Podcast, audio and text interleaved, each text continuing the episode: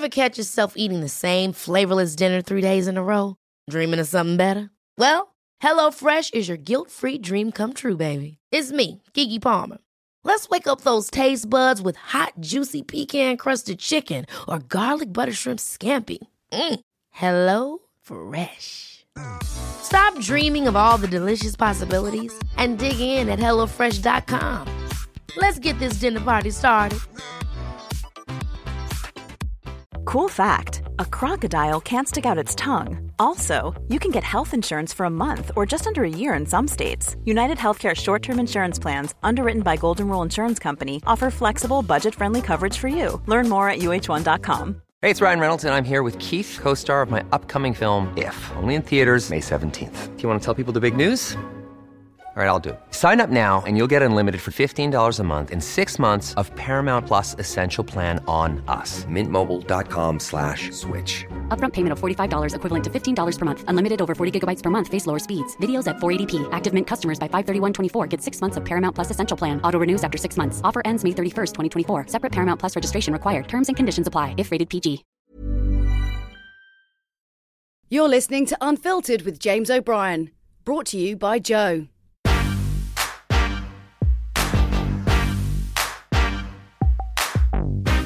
Hello, I'm James O'Brien and this is the twenty-eighth episode of Unfiltered, featuring the comedian and writer Shappi Khorsandi. Although, actually, that description is a little inadequate when you look at the full scale and scope of her life and her career. Um, you can buy tickets for her new show, Mistress and Misfit, at shappi dot co dot uk. And given that I've only just realised that this is the second um, contestant on the last series of I'm a Celebrity that we've had on Unfiltered, I'm going to try and get through the entire interview without mentioning it once.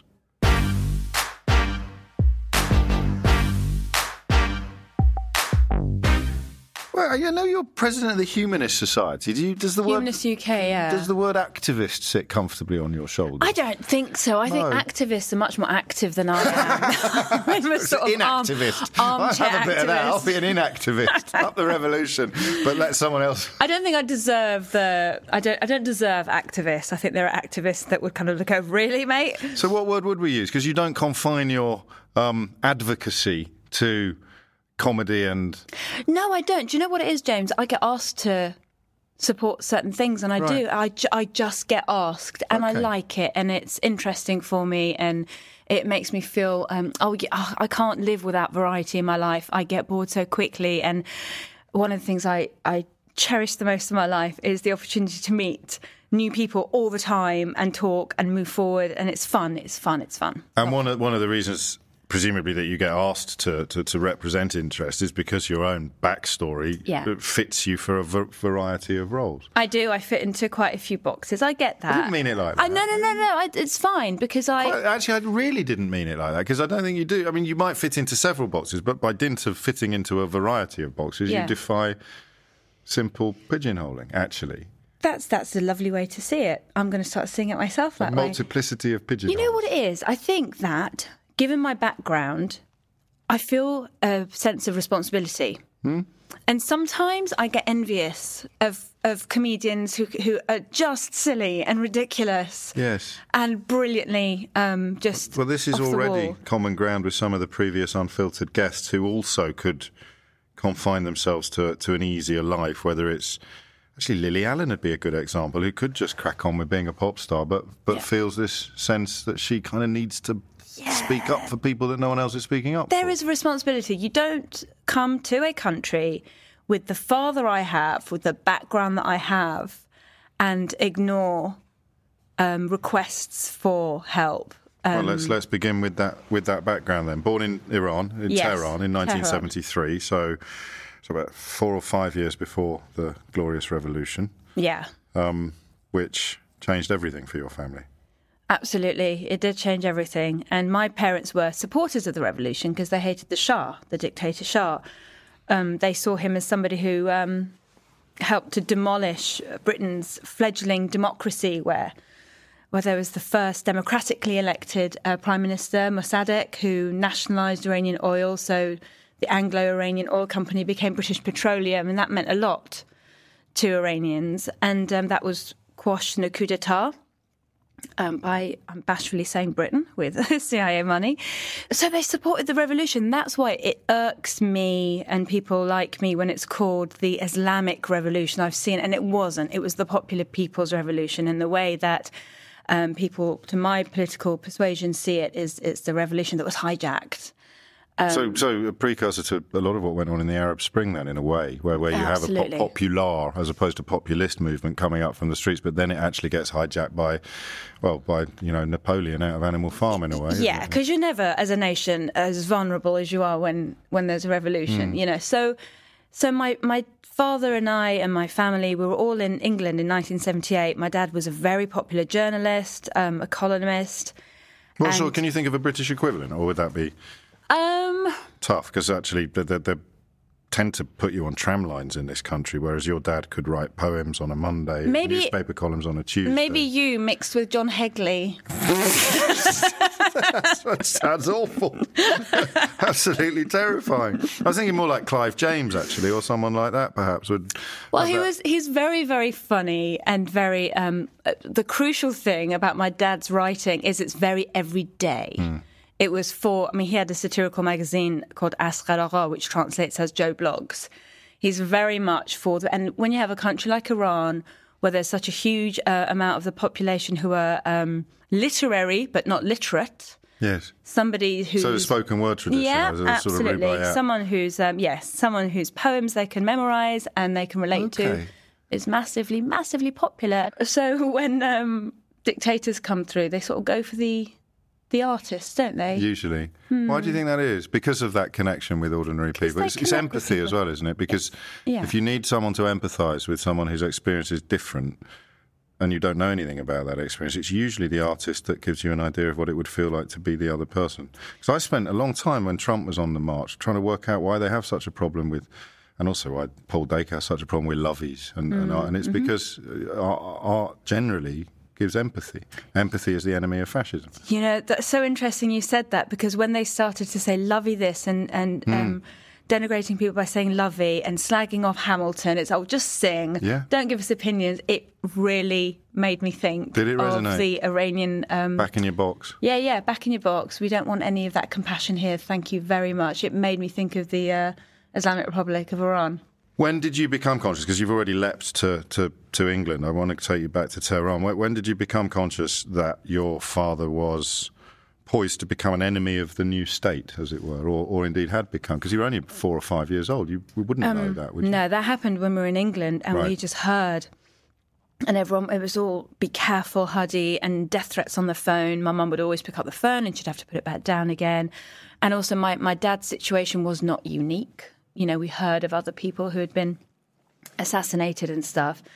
And I think it, it really hit home. It really changed our lives in um, nineteen eighty-four when um, Scotland Yard came to our house and told us that there was a, a plot to assassinate my dad, and we had to go away that day, that minute. We you remember just that? Go. Oh, yeah. eleven is an eleven. Age you're conscious of everything yeah, oh, around gosh, you. Yeah. And I suspect you probably yeah. weren't. Shy of asking questions of your mum and dad about what was going on and stuff. No, like it was it was almost like, oh, right, it's happened. It's right. happened. It was this dark cloud over our heads, and it's happened because Christ. we heard that they were doing this now. They were exporting terrorism. And it was, um, I think, yeah, I think that day changed all four of us. For you know, it, yeah, it was really... Um, Were you frightened? Terrified. And genuinely. Cause terrified. Cause you could, I mean, it's almost too scary to be processable, but not when it's happening to you. You know what? I didn't proce- process it till so many... I did a show about it in mm. two thousand six, and when I look back on that show, I hadn't proce- right. pro- processed it even then. Um, it's only now when I look back and just think all the behavioural, like all the... behaviours that we have within our family were all so much of it attached to the fact that we lived in terror, because that's the job of terrorists, right? Mm-hmm. They terrify you. Like killing you is just a, you know, the tip of the iceberg. Um, and there was nothing your dad could have done to take himself off this list. The the the, the I know that's a slightly odd yeah, question. Yeah, giving up work. He would giving up writing. So they were still disseminating his work back at home and yeah, still yeah. spreading his. Satire and his criticism of government, and the threat yeah. is as as old as time itself, which is shut up or absolutely well pay because the price. so many Iranians had left. I love the word diaspora. Mm, it's a lovely word. The Iranian diaspora. So my, my father... Although in... it's usually voluntary. Absolutely, right? Yeah. Well, to an extent, my dad's was voluntary. Okay. You know, he could have put his pen his pen down. Yes. I love these writer metaphors. um, and and just sort of towed the line, like many, you know, people did. You know, yeah. There are the brilliant um, Iranian um, cinema going on by directors who who navigate okay. the system, yes. you know. Um And, but in exile, he published his own magazine. And that was a real labour of love, but it was so widely read by the Iranian diaspora. And I remember every Friday, because we had no money. And so all our friends would come, and it was all run on donations. And we would all have a job. Someone would fold, someone would stick stamps, someone would stick the address labels. You had to be quite high up in the hierarchy to stick the address labels. I was always like the dimwit that had to fold because I was the littlest and I always got things wrong. And these our, our house was always full of these massive grey postal sacks where my dad's newspaper was distributed all over the world. And that was why. That was the crime mm-hmm. in the eyes of the, of the um, Ayatollah. Absolutely. By now. Yeah. How well, quick? How quickly did it fall apart, the revolution? How quickly did it become clear that the... Six months, my dad it? says. Okay. Six, six months. months of hope, diminishing, yeah. yeah, declining hope. Absolutely. And, I mean, oh, God, it's, it's such a brilliantly uh, complicated and dramatic story. Um, but just, just to stay on my mm. dad's situation, I went to The Hague where I got transcripts of the trial where my dad's um, would-be assassins were brought up in, by a witness. Because the reason my dad wasn't assassinated was there was an informant who then exiled himself to Düsseldorf but saved my dad's life. And in, this would be the eighty-four assassination. Yes, okay. Because some years later there was another mass, uh, bigger assassination in a cafe called Mykonos in Germany where six Kurdish dissidents were assassinated. So it's in their trial that this same witness said, yes, I was privy to this attack, as was I to the one of Hadi Khorsandi, in um, nineteen eighty-four, and my dad's death order was signed by the Ayatollah himself. And the code name to um, trigger the attack on my dad was, um, the code was, "Let the celebrations begin." Wow. Mm. And you discovered this as a as a young woman. Yeah, yeah. And and I look back on it and I think, you know, my dad kept so much away from us about yes. all this. And I look back on it and I sort of forgive my dad for a lot of his craziness. Okay. And and that's odd, because I was going to ask a question that might have led to forgiveness of a different kind. Did you ever resent him for, for putting this target on your family's Yeah, oh, when really? I was a kid, yeah. Go on. I didn't understand. I loved him very much and I was very proud of him. And I have to say, I enjoyed my dad's fame. Yes. I enjoyed the fact that I had this famous dad. You, you Hadi's little girl. I'm Hadi's little girl. A party wasn't a party unless my dad was there. People would check my dad's availability before they planned a social event. I loved all of that. However, I kind of wish he worked. I had this little fantasy that my dad was the guy outside Ealing Broadway Station that sold the the Evening Standard. Yes. I thought, why can't you be that guy? Because there's not going to be any There's no danger midnight there. Flits. The Standard, the Evening Standard. And was it, I, I don't want to kind of cliche anything, but what, what, was there a sense of sometimes, for some periods, every time there was a knock on the door, you'd be worried? Oh, absolutely. Oh, absolutely. I still fear that. I still, I'm not, yeah, I'm still not right with all of that. I get very paranoid very quickly. Um, when I was, I moved into my new house five years ago. So I was pregnant with my daughter and I had a five-year-old son and it was just the three of us. And I moved into a new house, and in the first week, I think I called the police twice because I was absolutely convinced there was someone in the house with us. It's ridiculous. There's no way there would have been. And I had to sort of sit down and go, obviously I'm pregnant, so yeah, yeah. I'm hyper sensitive and protective. And also because, you know, that was always like a waking fear. Um, Even now. So yeah, it, it's, it's real. In two thousand six, I um, had a... write-up of my show about all this in the Telegraph, and I had never um, been written about in papers before, so all of that was surreal. Mm. And the, the the guy tried to make my show something it wasn't, And he said something along the lines of, who knows if the same people that want, that wanted to get her dad will see this show and history will repeat itself. And he wrote that, and it destroyed me. Oof. Destroyed me. I thought, why would you put... And then he said, um, she swaggers round the stage holding her pint without mentioning it was a pint of water. And so I was really terrified. And I remember one night all the Perrier Awards uh, people were in because my show was rumoured to be longlisted. And that day... the day that they all came in for like the third or fourth time to make their final decision, in the front row, I had two women who were wearing hijabs and two men who were um, bearded. Right. And I, and it was a really tiny room, oh. like fifty-seater room, crammed, and they sat in the front, and I convinced myself that they were from the Iranian embassy. And they'd come to check out my show. So I edited it as I went. And at the end, of course they weren't. they, they, they didn't smile very much because they couldn't speak very much English. And they weren't from the Iranian embassy. And um, I, so I, I do think that the Islamic Republic of Iran in a massive way ruined my chances of a really cool award that year. I, I think we'll put that near the top of that crimes against humanity. Absolutely. That's absolutely. So got to get it's all about me. We've got to get our priorities sorted. So uh, Britain becomes... your second home, because yeah. it's clear talking to you that, that Iran has a special status in Absolutely, both yeah. of your both generations of your family's worldview. Um, you're, you're a little girl, you're, you're a, a little Iranian girl, presumably in nineteen seventy-eight, nineteen seventy-nine. You were Pakistani in the eyes of a lot of people. In yeah, I really was. Pakistani is polite. I just stop at Paki. Yes. Yeah, yeah, I was. It was, and that was, must have been quite a culture shock to have come from a place where you were part of the homogenous population to yes. come to a place where not only are you in a minority, but you're not in the minority that you're being abused for being. I know. So. All of that was very, very strange. And then I went to a big, big ass comprehensive school that was um, that I didn't fit in because even like with the Asian kids, I didn't fit into the, a religion bracket. No, of course. That was quite important at my school. Was there, was there never religion in, in, in the never. family home? It was always. Never. No, no. Um, there's no one really religious. I was actually thinking, I don't know anyone in my family who is religious. Um, my so granny you... used to pray. Yes. But she used to do it as a, like mindfulness. You yes. know, she'd done it since she was little and mm. it was like her way of meditating. Um, bit like me with my adult colouring in book. It's a bit like me with church, actually. I, I, I go to church because I was raised that way, but...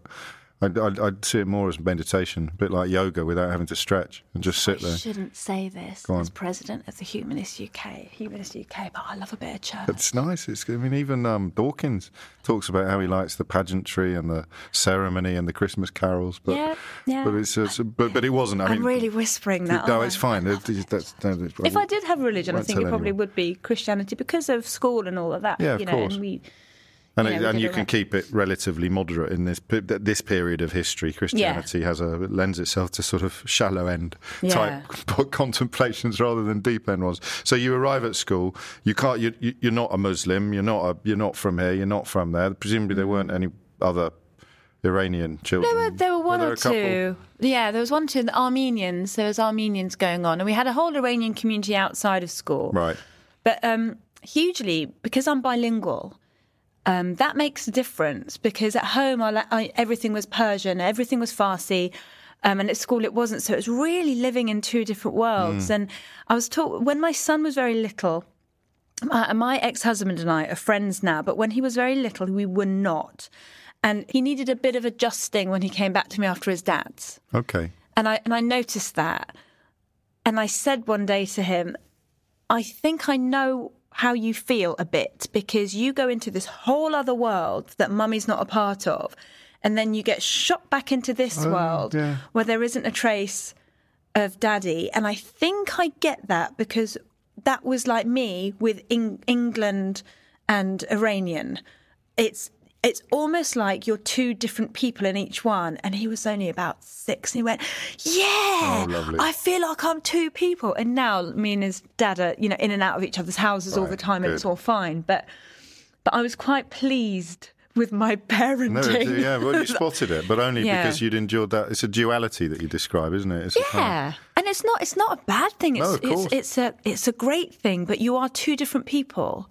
And so when I started, like, because, you know, in an Iranian, like, community, I'm like, you know, I, I'm a big deal, you know. And then suddenly I'm on the circuit and everyone's yeah. like, so what do you do? Give me five minutes. I'm like, ah. Um, so it's like growing up as sort of, you know, little Miss Iranian princess, but no one caring about that in my normal world. Uh, but did you have a tough time at school or were you just... I had of... a horrible time oh, at oh. secondary school. I had a brilliant time at primary school. I went to a lovely twee little primary school where I decided to talk posh. Yes. Because... that way you got away with murder. Um, so that's Boris Johnson and Jacob Rees-Mogg are still proving on a daily I know. basis. It's unbelievable. And, and because I was, okay, this isn't a nice thing to admit, but I used to feel quite embarrassed at how how foreign my parents oh, were. Yeah. They did things like they'd kiss my friends hello and goodbye. It's like, what are you doing? Because mm. Iranians kiss all the time, willy-nilly. I said, no, don't kiss her. Leave yeah. her, leave Rebecca alone. But all kids are, are embarrassed by their parents. Now you just I think it's that. unique, don't you? It's like Tolstoy. It's yeah. that idea that they're in their own special way. My mum has a Yorkshire accent, sent me to a posh school, and I, I cringe inside. It's like pouring vinegar on my soul when I remember being embarrassed about the fact that she had a broad Yorkshire accent, and, and some of the lads I was at school with would think that that was a source of shame. I wish I could go back and punch them. Punch them. them. Mm. Genuinely, and also give my mum a cuddle. Because you feel bad, don't you? You really do. It's like, I feel I've formally apologised to my parents for ever finding them uh, their foreignness embarrassing. So, you know, my mum would do things like just Iranians now. Obviously, it's different because we've been here a long time. But when they first came, they didn't really understand the five items or fewer. No. Lane of the supermarket, you know, just charge in there and they get yeah. And people, nice people in Marks and Spencer would go, bloody foreigners. Of course they would. And so I would speak like this. I'm sorry about my father. He didn't see. There wasn't a no donkey sign in the swimming pool. Um, so I would just speak as posh and as Enid Blyton as possible to sort of counteract their when, foreignness. When, when did you start making people laugh? When I was seven. I did Margaret Thatcher impressions. Straight in then? Yeah, straight in. seventy-nine. So it was a mad year, seventy-nine. Yes, Thatcher was. came yeah. and the Ayatollah, mm. ages I thought they were married. And then, so I learned quite quickly that uh, impersonating this woman, and, you know, Spitting Image came along not long after that, and I just got, like, absolutely mesmerised by comedy and impersonations. That was my thing, was impersonations. And my parents had endless parties. They had endless parties, and they'd always grab me when the, everyone was drunk enough. Shappi, come and be Thatcher. Shappi, be Thatcher. So I would be Thatcher. And I got a real taste for what it was like, how good it felt. And also, um, I got a taste for how awful it felt when it didn't work. Like, I died on my arse, you know, aged oh, come eight. Come on, they're just going to pretend that you're funny when you're eight. They're gonna, you can see in can, their eyes, James. You, you can you tell. Can the see. smile is the there, but the eyes are dead. And then you finish and they go, isn't she charming? Isn't Then I'd go away and my dad would come and go, yeah, yeah, that, that wasn't a great one. That wasn't a great eight, one. Give and you eight, oh, God, yeah, Love yeah. It. Oh, my Because he saw terrible. you as a chip off the old block already? You know, yeah, he did. And my dad set the bar quite high. Clearly. I remember I got a terrible review in Edinburgh once. I say once like it's never happened. It's happened loads. I don't read them anymore. They don't get me. But, um, but I got this bad review. And I said to my dad, how do you feel when someone gives you a bad review? And he said, um, well, there's always going to be people whose opinions differ to yours. And I was like, no, I'm not talking about your opinions. Mm. I'm talking about when people say your work is bad. And he looked at me baffled. Oh, I was no. like, no one's ever done that, have they? No one's ever been able to. Hate you. Hate Thanks, you. Dad. Thanks for yeah. your support. I think that's easier for me than for my brother because he's a boy and he's the firstborn. Right. And I think um, firstborns, there's a lot more pressure on them to sort of be it's chips off the old block. It's a long shadow. Mm. Did your brother go down a similar route to you? Um, no, he was always the funny one. Really? And ha- having been a child who sort of hung off my dad's coattails, I was fully um, expecting to hang off my brother's coattails. But um, no, it didn't happen. Um, he hasn't got the ego to... What pers- do you mean by ego? Do you mean the look-at-me gene? Mm. Okay. He doesn't have the look-at-me gene. That Which I think- you both envy and also are grateful that you do, right?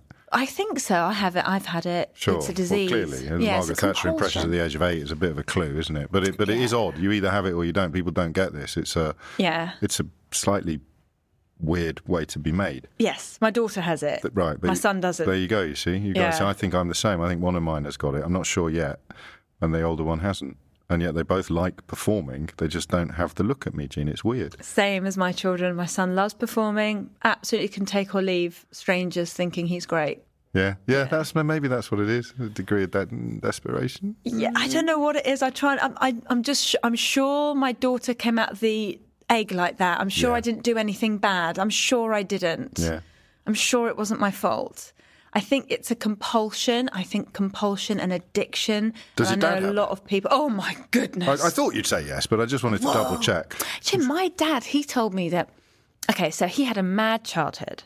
Um, in rural Iran, you right. know, poor, uneducated um, uh, family. And his dad, uh, who who was educated, rumoured to have been a poet. Oh, come on, what Iranian isn't a poet?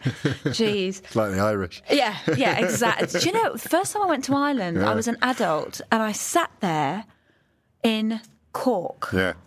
in a bar. And it was like being at one of my parents' parties. I, well I was like, that. they are Iranian. Yeah. I get them. Just and a I, bit drunker. I don't know. Well, Iranians can pack it away, but we're very controlled. I don't know why more isn't made of the difference between the Irish. I don't know how Irish people don't walk around all the time going, it's bonkers here. um, so his dad died when he was only seven. Wow. So then he was sent to a um, children's home oh, in the city. To, to be age, so that's it. From the age of seven, he wasn't raised around adults, and his birth certificate didn't belong to him. It belonged to a. This is a time in rural Iran. Um, birth and mortality rates were high. So my two grannies, one of them had four surviving children out of nine. Mm. The city granny had nine surviving children out of nine. So I had like yeah. sort of t- you know like the town and country mouse. Yeah, of course, yeah. I've had it in yeah. like grandma form. So, um, so he had a big brother who died. Uh, called um, Hardy. Oh. And so when my dad was born, they just gave him the big brother's birth certificate. And so my, my brother, my dad said at a very young age, that he was tiny. He goes, I don't even remember how old I was because I was so small. He said, I'm going to be famous. Everyone knows my name because they keep getting my name wrong. Well, how quickly, after a fairly idyllic primary school, how quickly did you realise secondary school was going to be profoundly different? Oh, day two. Seriously? Day one was amazing. Oh, it was like, no. just like Grange Hill. Oh, my God, it's like Grange Hill. Day two, I was sat there and at primary school, because I'd been there from the age of five, everyone accepted me for who I was, yeah. Chaparak. Yeah. I was Chaparak back then, and I had we had no money, so sure. like you know, I, my clothes weren't ever the latest fashion, but I was me, and I had big, massive, frizzy hair that my mum cut herself, and I was fat, and I had one eyebrow, but I was great. And then I went to secondary school, and everything changed. Everyone seemed a lot older than me. My first day, I took French elastic with me. Because I thought people, we um, could play French... In the la- playground. Oh, no, no, no, no. Every childhood thing had to be put away. And a girl turned around to me in assembly and said, Chaparak, you make me sick. And no one had ever been mean to me like that before. And I just wasn't equipped to deal with it. I was so sad. But at my school, there was a lot of bullying. Do you know that guy, um, Steve McQueen? Yeah. Uh, twelve Years Slave. Yeah, the film he director. Was, yeah, he was two years above me at school, was he really? At my school. And I heard him on... Desert Island Discs, and I read an article in The Guardian with him, and I cried because he described it perfectly. Is that right? Yeah, having spent, going to school like that, and then you're spending your adult life undoing all of the damage of, of being told you're thick or you're not going to get anywhere, and just finding some sort of steel inside you. To um to cope to not, not accept that, yeah. It's not inside you to start with, is it? When when a girl turns to you and tells you that you make her sick, that's mm. on the outside. You need to start. Did you start building layers of skin, or did you just sort of? No, I shrunk. I absolutely shrunk, and and this is this has a lot to do with your own personality. Yes. I wish I'd been able to go home and tell my parents what she'd said. And so I think, well, in a way, that's kind of good because I, I kind of do know, I, I quiz my children if ever I think they're feeling sad, even without them saying anyone's being mean. I tell them that sometimes people are mean because they see something in you that they want to knock down. Yeah. They see a confidence in you. And I've noticed that as an adult. When I first started stand-up, sometimes people were really rude at parties. Really? Like, oh, the comedian's here. Oh, God, you don't say that on stage, do you? Or whatever, socially. Not anymore. Not, not like, you know, since I've become a badass. But I've done all right. But um, but then I remember my brother said to me um, once, he goes, Shap, you come across as really confident and people think you can take it. I was like, oh, wow. Okay. I never saw it that way. Yeah. So that's quite interesting. It's fifty-fifty, isn't it? Because like, yeah. you didn't come across on your first, your second date. I second. think I was quite loud and oh, okay. cheery. You were still and... sort of giving it yeah, but a vibe of confidence. I was, but I came to school talking like this. Yeah, so great. Like, we're going to have so much fun. Is there going to be a school play? And there's kids going, you what? Yeah. What even is that? And then there was uh, kids who are more streetwise than me from my school who dropped their middle-class accents the moment they walked through the gate. Ready to pop the question? The jewelers at Blue Nile dot com have got sparkle down to a science with beautiful lab-grown diamonds worthy of your most brilliant moments. Their lab-grown diamonds are independently graded and guaranteed identical to natural diamonds, and they're ready to ship to your door. Go to Blue Nile dot com and use promo code LISTEN to get fifty dollars off your purchase of five hundred dollars or more. That's code LISTEN at Blue Nile dot com for fifty dollars off. Blue Nile dot com, code LISTEN. Hold up. What was that? Boring. No flavor. That was as bad as those leftovers you ate all week. Keke Palmer here. And it's time to say hello to something fresh and guilt-free. HelloFresh. Jazz up dinner with pecan-crusted chicken or garlic butter shrimp scampi. Now that's music to my mouth. HelloFresh. Let's get this dinner party started. Discover all the delicious possibilities at HelloFresh dot com. So they and knew. I didn't have the nous to do that. So fitting in is the thing, isn't it? And you, yeah. you, you just didn't. No, and I wasn't in the smart bands. Like if you were like my best mate, who was like, you know, a posh, posh like me, but she was super smart and did Latin. So she was creamed off. thirty kids were creamed off in the acceleration, accelerated learning class. And I was in a tricky situation because I was like good at English and French, but really poor at maths and sciences. And the school timetable didn't cater for me. They couldn't put me in the top bra- right. top um, sets for humanities and the bottom sets for mm. sciences. And I shouldn't have been in the bottom set uh, no. for sciences anyway, because I I'm now really interested in it. You know, it's it's just the way that it is in these schools that are so massive, where you can't. Um, I, d- I don't want to. Oh, it's a tricky thing because.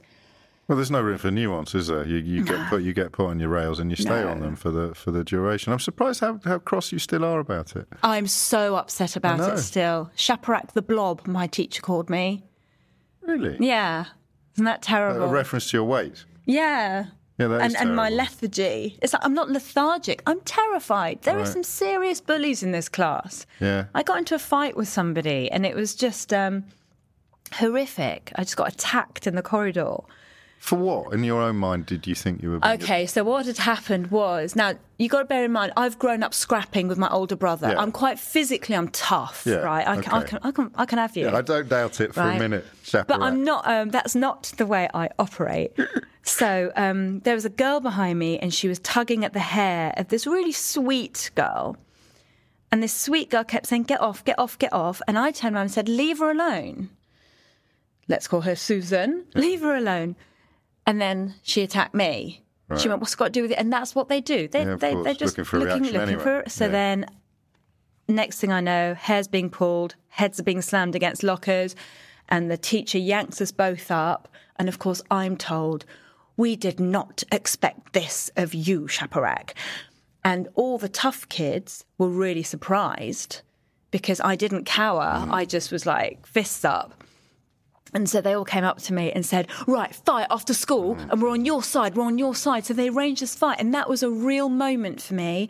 I thought I, I could go to this fight after school, because if you were a fighty kid, you were mm. in the in crowd, right? Yeah, yeah, sure. I could go to this fight after school, I could kick the shit out of this girl, and my social life at school is going to be amazing. I'll be in that group. Or I can give the te- get the ten p... that my dad always gave me before school in case of emergencies. I can go to the school phone box and tell my dad to come pick me up um, at the opposite mm. gate. So that's what I did. I crept out with my best friend, and we got into my dad's car and went home, and the next day I was dead to everybody. You're chicken, you're chicken, you're chicken. You didn't come, you didn't come to fight, you're chicken. Why didn't you? Why didn't I? Because it's going to sound really fucking snobby. Oh. I thought, you fucking losers are not going to go where I'm going in my life. Yeah. And if I hang out with you guys, I'm not going to achieve my goals. I'm not going to achieve sure my dreams. Are you sure it was that articulated at the time? Is it? At the time, absolutely. Yeah? one hundred percent. Wow. I wanted to work in show business. I wanted to to meet interesting people. And I looked at that crowd and I thought, I don't want to be one of you. I don't, I'm not a fighter. I'm not a fighty person. This is beneath me. This is violent and it's beneath me. And I don't want to. So I don't know if that sounds horribly snobby that Not I didn't remote, want to be a thug. Sound remotely snobby. But I didn't want to be a thug. Fairly straightforward, a sensible course of action, isn't it? But at that age, of course, everything is times a million, isn't it? It's like living under a microscope lens. In Absolutely. Your own mind, you're analysing everything and you're... Absolutely. And then, you know, and then you get to fifteen, sixteen and you buy a pair of Doc Martens and you start writing Cure lyrics on your canvas bag and everything seems okay. So when did you uh, fit in? When did I fit in? I think um, when I started doing stand-up. Well, let's not... just, just pause there, because you said I mean, already at fourteen, fifteen you knew you wanted to go into showbiz. You got your father's example, but that's not mm. showbiz showbiz. No. Is it? That's the kind of, like I say, that Clive Jamesy cusp of entertainer and writer yeah. and satirist and um, uh, a poet. So you, you knew it was a career option to... to just be funny on a stage? No, no, I didn't. It was like I was saying, I want to I want to go to the moon. Yeah. It was this bizarre thing. I was fifteen years old, and I remember this Nigerian lady asked me directions near my parents' house, and my parents live on an industrial estate, so it's quite tricky if you don't know it to right. find a road, yeah. Yeah, right? Yeah, yeah, yeah. And I said, oh, um, I can walk you there, because I was all sap. That always, I always used to go to school really early to avoid the bullies on the way, mm. so I got a bit of time. So I walked with her and she was like, oh, this is very kind. I can't do a Nigerian accent. This is very kind of you. I was like, thank you. I'm very kind. Um, and, and she said, what do you want to do? And I said, do you know what? I've never, ever told anyone this before, but I want to be a stand-up comedian. And it felt so massive, those words coming out of my mouth. And I remember it. We were crossing a bridge um, over the North Circular Road near the Hanger Lane gyratory yeah. system. I know it well. It's the yeah. one with the really long footpath. Yeah, it? yeah, yeah, yeah, yeah, yeah, yeah. That was a lot of time for me to tell her my ambitions. And she was brilliant. She goes, oh, maybe one day I'll see you on the television. I was like, oh, maybe you will. Just cue the music. La, la. Narrator. And she did. And a mere ten years later, there I was. But genuinely, I mean, you, you, you, did, you didn't have a plan at this point. So you, you're sixth form, you're... a bit happier at school. You found a kind of yes, because vibe. By sixth form all the bullies left. Right, you are, because yes. they weren't doing A levels. You were. You went off to college in Winchester, I think. Um, yes, I went to Winchester, and I left school. I did. I did uh, sixth form for a term, but we didn't do drama, and so I applied to Richmond College, and they said uh, we've got no room on our drama course. So I went there for a term, and I did politics instead. And then I met, I met, very, a, very similar. I know. I met a boy in a train who said, "Oh, I was in the drama course, but my family's moving, we're leaving." So I marched into the office and I said, "I know this is the boldest I've ever been. I know you have a space on your course." And they said, "Well, it's very tricky. I want to be bonded now." I was like, what? "And do you know what I said?" Go on. Oh God, I can't believe I'm going to admit this, because I knew all the drama lot. And I said, "Oh, okay. I just thought you might consider me because I know that there's a space." And and you don't have any other ethnic minorities on the course. And they didn't. Oh, that's it. Came they over. Didn't. Yeah. And I knew there was a space. And I said, "Is that why you're not letting me on?" I'm not joking. I said that, and I said it so politely. And they gave me a space. Yes. Well, why not? I but mean, it was true, though. Well, it had, it had not exactly been a, a positive to... in your life in other areas, so well, why I, not? Well, I reckon they just thought, well, you're no Juliet. It's a trade, yes, of you course. You know, you're no Hermione. What are we going to do with you? What What sort of things did you play, then, once you started? What, like plays and stuff? Yeah, what, what sort of parts did you get? I didn't get any. You didn't? Never. But no. you, you do the exercises, and you do the classes, and you do the standing up on the stage, and you yeah. look at me, Jean was growing slowly oh, by the day. Listen, a... James, that first day... when I was in a room with black curtains all around it and a black floor, finding a space mm. and making shapes and pretending to be trees, I felt like I'd come home. Did you really? Mm. Because you had that inner life and you didn't really have anywhere to put it before. No, and we had no drama at my school. Right. No, I wish... I think my life would have been very different. My my kids have just started a, an after-school drama club. I thought, oh, my life would have been so different to have had that. That would have been amazing. That would have been, I wouldn't have cared what people at school said. But my parents wouldn't have known how to find a, you know, they no, just they had a lot on their mind. Yeah, and also it's a it's a it's a jungle, isn't it? Yeah, ne- negotiating opportunities for children. Absolutely. Same yeah. for me. Oddly, it's a, the odd parallels given that our backgrounds are so different. But if I hadn't gone to, Krishnan Gurumurthy was sitting there not long ago, and it turned out we'd both been in Manchester Youth Theatre, and we're both quite cocky kids, I guess, and, and clever kids. But for me, at an all-boys Catholic boarding school, if I hadn't gone in nineteen eighty-eight to Manchester Youth Theatre, because mm. um, I was going to mock you a bit for saying my life would have been different if I'd been to these drama classes. I can tell you my life is different because I got into the, yeah. the youth theatre in nineteen eighty-eight, and suddenly you don't feel alone anymore. You just don't, or even different. You just feel, Christ, there's loads of people like me. Yeah. And some of them have got broad Chawlton Cum Hardy accents, and some yeah. of them are as posher than I am. Uh, what? Maybe one of them was posher than I am. And, and some no one's posher than you are. Someone lived in Notting Hill and someone lived in Stockport, and yet we all loved doing this weird thing. And you know what? When you do something like drama and there's a um, sort of egalitarian yeah, that's it. Um, vibe that's it. to it, yes. and it helps enormously having your peers see you from a different angle, you know, and yeah. see you with fresh eyes. Yeah. So... Um, and you see yourself. You see yourself with fresh eyes, and you get so much confidence. The one or two times at school I had, we had to read stuff out loud, and I was good at it. And other kids would go, "You're really good at acting, yeah?" I was like, "Thank you, thank you." Never done acting though. Still to this day, it was it's all, early days. Still comedy, exactly. Um, I'm only twenty-five. First, we should hop a bit because you, you, I mean, I get an idea of what college was and what college meant. Yeah, a bit of drama, um, mm. broadening horizons. No, do you know what my my university course, drama, theatre, and television? It was none of it was um, performance based. It was all drama, theatre, and television for development. It was run by experimental. Bizarre course. I know it was. It doesn't exist anymore. You surprised um, me. No, it was just someone complained. Yeah. Someone on the course complained and said it was left wing um, indoctrination. Really? Yeah. I get that a lot with my radio show. Maybe that's why I love it. Oh my gosh, I've been brainwashed. I'm really a Tory. So you weren't being slowly turned into a, a Bonnie, no, a Bonnie it was Langford, or a... all about community theatre, um, oh, drama for that, yes, that kind absolutely. of Joan Littlewood type. World I remember view. One of the first things we did was look at Cathy Come Home. Yeah. And that blew my mind. So it wasn't a jazz hand drama course at all. I thought it was. On the first day, when they told us about, um, kept talking about hegemony mm. and Cathy Come Home and, and African drama, I put my hand up and I said, "Are we doing an end of term show?" And they went, "Did you read the prospectus?" No. Just saw drama. But Winchester was pretty. All of this. Yeah. Love it. But presumably now, during these three years, the the stand-up act starts developing, or, or no, later? Um, no, no, later. I, I was still absolutely um, just so shy. And and yet not shy, because you can yet, talk to Penny on the on the bridge at Hanger oh, yeah, Lane. And I yet, can do that. But in a, like at, at college, like when we're all together and everyone's being boisterous, I could never... And I, what, what I found quite difficult, I think having an older brother, I, God, I love my brother, he's my best friend, but growing up, I was like the idiot little sister. If I told, oh, shut up, Shap, shut, shut up, Shap, shut yeah. up, Shap. And I always felt like um, boys would always just tell me to shut up, I think, I think. Yeah. That's not anyone's fault, no. You know, we are who we are.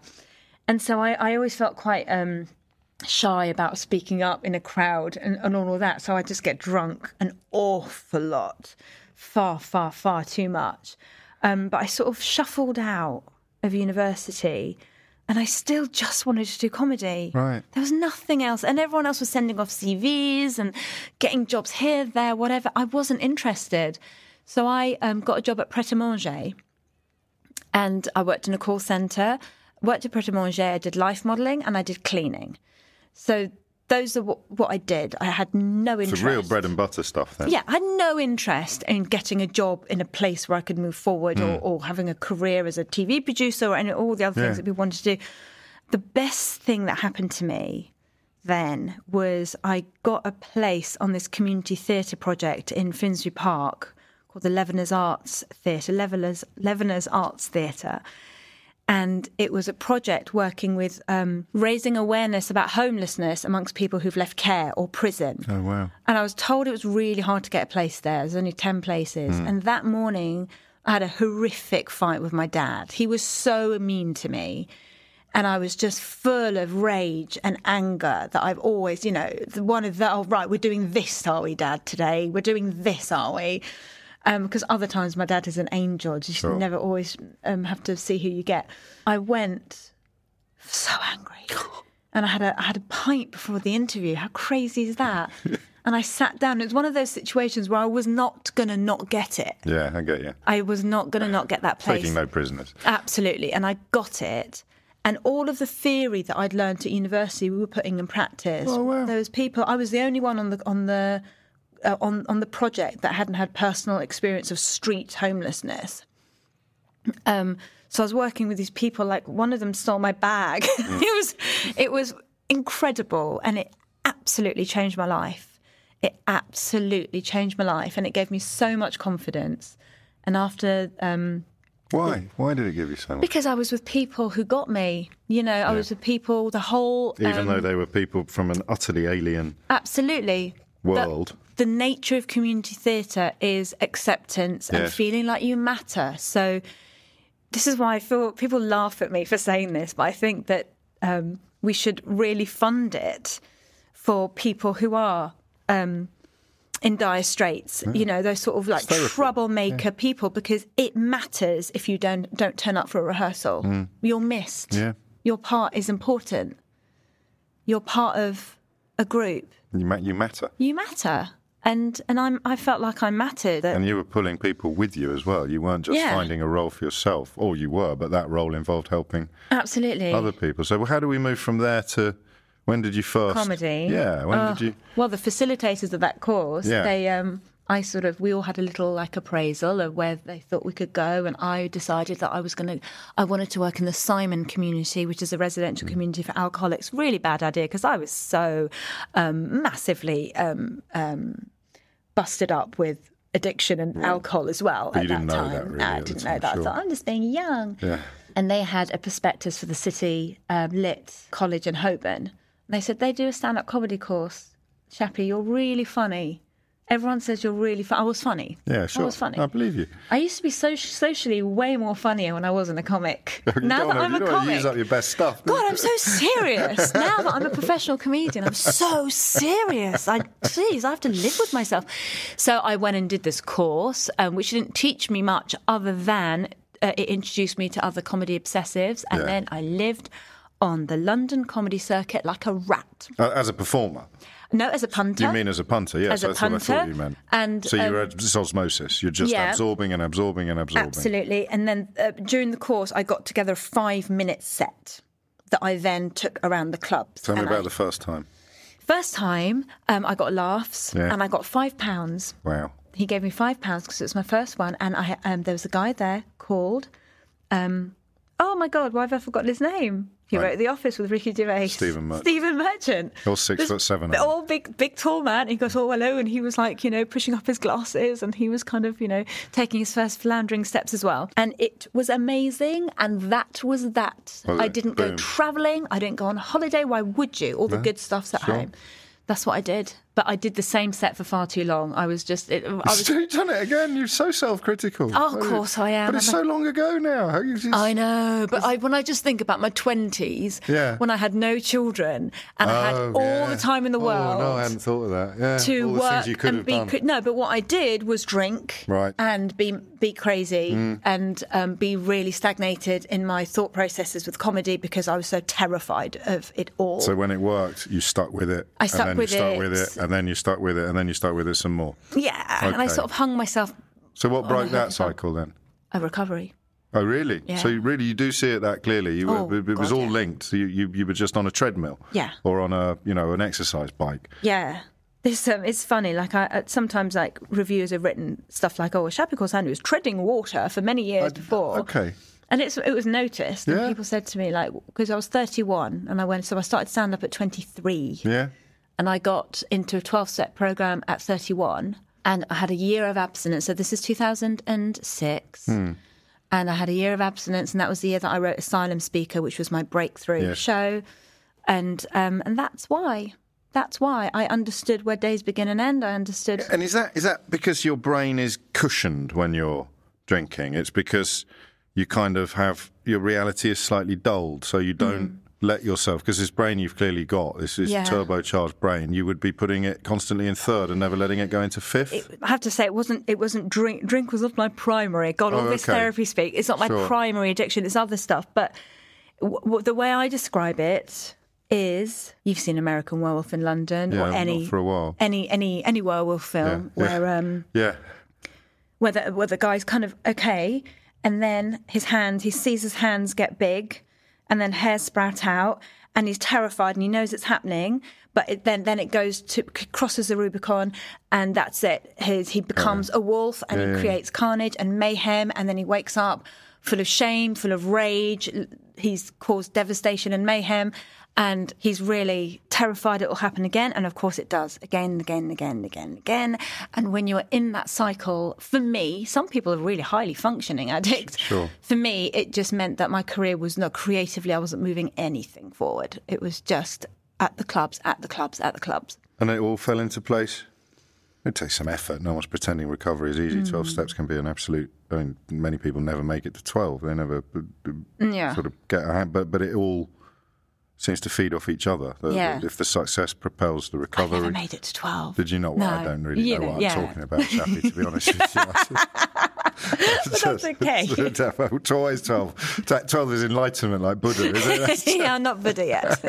But you take my point. It was I do, working. Of course, yeah. You got over the obstacles you needed to get over. Yeah. And that is rendered much easier. The struggle is rendered much easier by the visible signs of succeeding, which Absolutely. Are happening in work. That was that was it. 'Cause I, I had a gig in a um, in a club called Jonglers in Edinburgh, and I met my husband, who's also a comedian, and I fell in love. And he was the first person that I told. I remember him saying to me that night that he gave up smoking, and after he gave up smoking, he did stand up because he felt that smoking was the the impo- giving up was the impossible thing, and okay. if he could give up that, he could do stand up. Yeah. And I thought, yeah, I've got an impossible thing too. And then when we sort of, you know, fell in love, I thought, I want to enjoy life with you. Mm. I had no, sounds really pathetic, but Doesn't. I didn't really see a reason to have a life before. But then I met him and I fell in love. I was like, life's great, isn't it? Right. Life's amazing. I've got some happiness. And so I got, went into recovery, and everything career-wise went up. And then I got divorced, and then it went crashing down again. Did, did it? Did the, yeah. Because the divorce was ugly. It's nice. I didn't. You... I didn't um, deal with it in, okay. in, in a zen-like way. So to way. step onto the stage and be hilarious when you're dying inside is presumably not the easiest thing I, in the world I, to do. I took everything I got for granted. I cried and wailed. I had a manager who very sweetly and honestly said to me, babe, you're becoming the divorce bore. You're clearing rooms. I was heartbroken. I felt I felt like my dad said, it's the first time in your life that you felt defeated. I felt defeated. Oh, wow. There was no way of my fixing this. And we had a baby, and I was like, I didn't I didn't plan on being a single mom. Yeah. And then the worst thing, the worst thing, I had this boy, my child, and now I was being told that three nights a week my baby wouldn't be with me. And I could not accept that. I did not. I, I kicked and I screamed, and there was no acceptance for a very long time, but now it's all fine. You're not angry with me. You're angry with something else, but I'm the only one here. Oh, my son said that to me. Oh. At about this point in your life? Yes, he said that to me when he was three. Killed me. I bet. I still cuddle him now. He's ten now, and every now and then I'll just attack him from behind in, in a bear hug and kiss him and go, I'm so sorry. Another two years, I reckon, of that, if you're lucky. Oh, anyway. God, don't please. Get off me, Mum. Oh, I already get that. Oh, do you? Oh, it's, it's no, about Mum. To go up a level. Wait, he said this... to me this morning, Mum, you can kiss my elbow. It's like, thanks. He's cool. I love He's him. He's very cool. Yeah. But we're going to run out of time, and we need to bring ourselves bang up to date. So we'll move briefly over the books that you've written. A Beginner's Guide to Acting English, which is a memoir, yes. effectively. You've said you didn't like the title. No, I didn't like the title, no. And then the novel. Um, I like the book. I have to stress I love the book, but not yes. the title. And then what should you have called it? English People Smell of Milk. That's lovely, actually. And then the novel, which did extremely well, Nina Is Not Okay. Again, very autobiographical. Mm-hmm. But, but just briefly, because I want to talk about the, the new show, Mistress and Misfit, mm-hmm. or the touring show. Why did you pull out of, a, of an award that was specifically for... writers of a of a black and minority ethnic background? The reason I pulled out of that award was because um, I didn't know who decides where white ends uh, and BAME begins. Yeah. Who decides that? And who decides for my children, who are half English, and one of them, you know, you'd never question their Englishness, and the other one looks more like me. Yes. So one of them would be eligible for this and not the other. Who decides all that? And I... You know, I joke that the judges were three literary experts and a man from Dulux. And also what what I felt was for those reasons. Fair um, enough. It, Would you go on an all-women shortlist? Uh, so it's a little easier to distinguish, although that, that, that world is moving a little as well. Well, that's half the population, but th- this is... Um, you know what, there was some logic to a woman. Like, my, my character's yeah, yeah. a woman, um, I'm a woman, I have been told I am BAME. And they keep changing the terminology for non-white people. Yes. You know, just in case we start to feel at home. I don't know why it happens. You'll get used to it. Yeah, writer of colour. Yeah. I, I said on the Today programme, writer of colour makes me sound like a crayon. And I, and I didn't mean to sound ungrateful when I withdrew. I but then, like, it. for example, I can get it if it's like, okay, English is a second language or immigrants, but like Polish writers are not included in this. No, and yeah. You know, we don't include the experience of, of white... you know, immigrants, and they are under my umbrella. My Bulgarian neighbour read yes. my book, my first book, and she stopped me in the street today. And she said, you know, I related so much because um, Bulgaria's right on the edge of the Middle East and all of this. And I was like, you know, you're white, mate. No one's interested in your stories. So that makes a lot of sense, actually. Well, it makes perfect sense, doesn't it?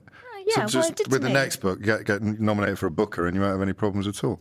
I'll be yeah. fine with that. no, no nuances. Um, so, Mistress and Misfit, yes. you seeing your life through the lens of Emma Hamilton, Nelson, Emma Hamilton. Nelson's mistress. Well, where did yes. that come from? We did a play about Nelson at school. Did. Yeah. We did a play at primary school about Horatio Nelson, the vicar's son from Norfolk. Absolutely, and Tanya Forward played. She's um, still bitter. Emma Hamilton. Still, I know. I know. It's so bitter. Great. Do you know what? I was never, I was never Mary in the school play. I was so bitter about that, and I joke about that. I was the only Middle Eastern virgin in the class, and and do you know what? When my daughter was cast as Mary last year in the Nativity play, you have never seen an atheist. Lap of honour. So proud. I was in the audience just cheering. Did you give her notes afterwards? No, I was no. just honestly. I just thought. Everything is vindicated now. This is all I've ever wanted. My my flesh and blood is is the lead part yeah. in a school play. I was always the narrator because you've got a loud, clear voice. Right, but narrator is often the biggest part, but it was never quite the same as acting. Acting, mm. I know, I know. So we did a play about Nelson, and I was mesmerised by that period of history. I still have a keen interest in naval history, the press gangs. I mean, what what isn't mm. there to love about that? And then I got older and...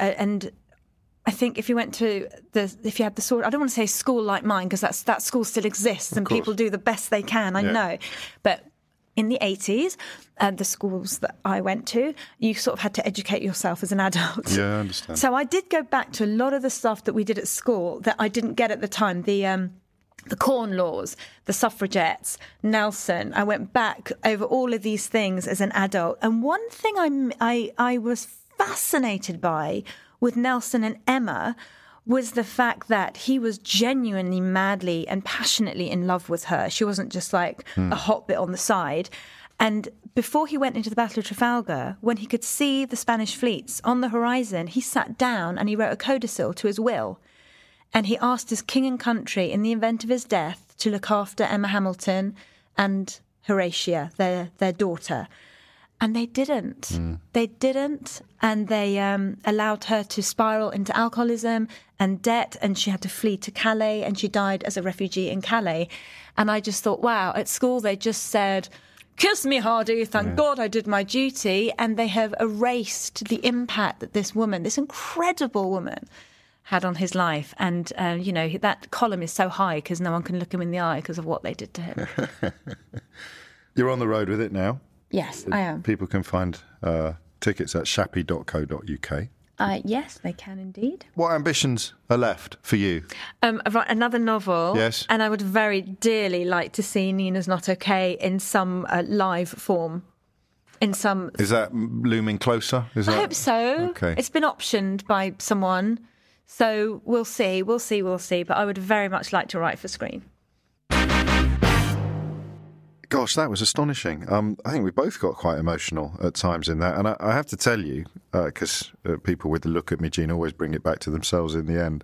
But as a journalist who does like to think of himself as someone who, who speaks truth to power. The worst punishment I ever get is a is a mauling in the sun or a bit in the Daily Mail gossip column. That stuff about her dad facing an assassination plot was was quite quite incredible. I hope you enjoyed that half as much as I did. I hope that you enjoyed it enough to, if you haven't already, subscribe to Unfiltered. Feel free to leave a rating and a review on iTunes, and, and feel free to review a specific episode as well. I, it's helpful for me, actually, to see how you feel about uh, one interview compared to another, or um, one interview in particular. We're up for a couple of awards if, if you want to um, get involved in voting. The People's Choice Award, and you can, I think, actually vote now at british podcast awards dot com. Uh, slash vote, so go and do that. And of course, if you can't be bothered to do any of that, you could just help us out in the most old-fashioned of ways and simply spread the word about how good Unfiltered is. You're listening to Unfiltered with James O'Brien, brought to you by Joe.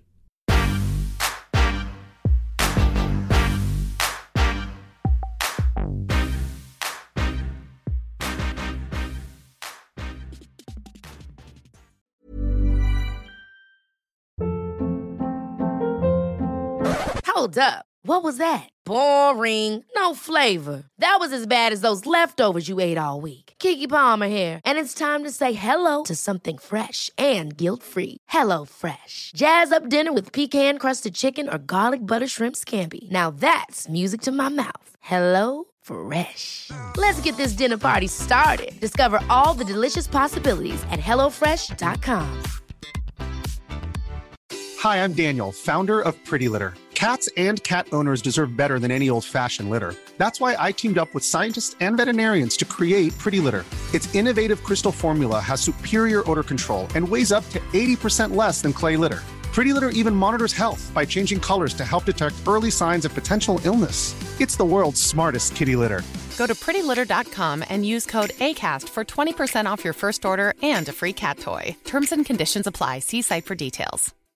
If you're looking for plump lips that last, you need to know about Juvederm lip fillers. With Juvederm Volbella X C and Juvederm Ultra X C, your lip look, whether it's subtle or bold, can last up to one full year with optimal treatment and no additional maintenance. Find a licensed specialist and see if it's right for you at juvederm dot com today. That's J U V E D E R M dot com. Add fullness to lips in adults over twenty-one with Juvederm Volbella X C or Juvederm Ultra X C. Do not use if you have severe allergies or a history of severe allergic reactions, or if you're allergic to lidocaine or the proteins used in Juvederm. Tell your doctor if you have a history of scarring or taking medicines that decrease the body's immune response or that can prolong bleeding. Common side effects include injection site redness, swelling, pain, tenderness, firmness, lumps, bumps, bruising, discoloration, or itching. As with all fillers, there's a rare risk of unintentional injection into a blood vessel, which can cause vision abnormalities, blindness, stroke, temporary scabs, or scarring. For full, important safety information, visit juvederm dot com.